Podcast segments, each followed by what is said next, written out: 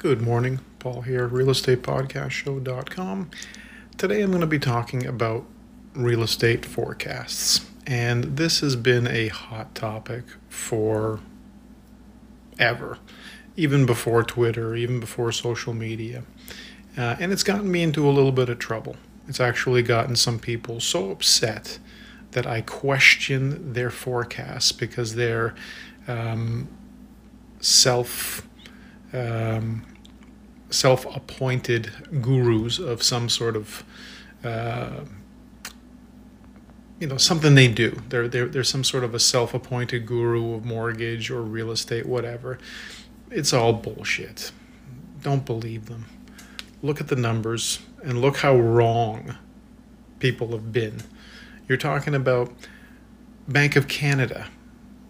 Probably got more money than you and me predicted a 30% decrease in 2014. There was a 6% increase. So if they can be wrong, the rest of us are going to be wrong. And remember the quote from Warren Buffett.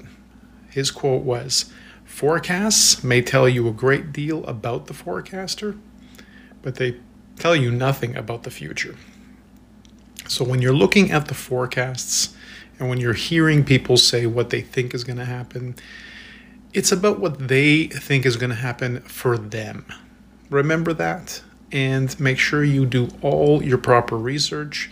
And of course, make sure you connect with me at realestatepodcastshow.com to make sure you get the unfiltered news uh, that you really need versus just the stuff that you might be getting online, because that's clearly not going to help you.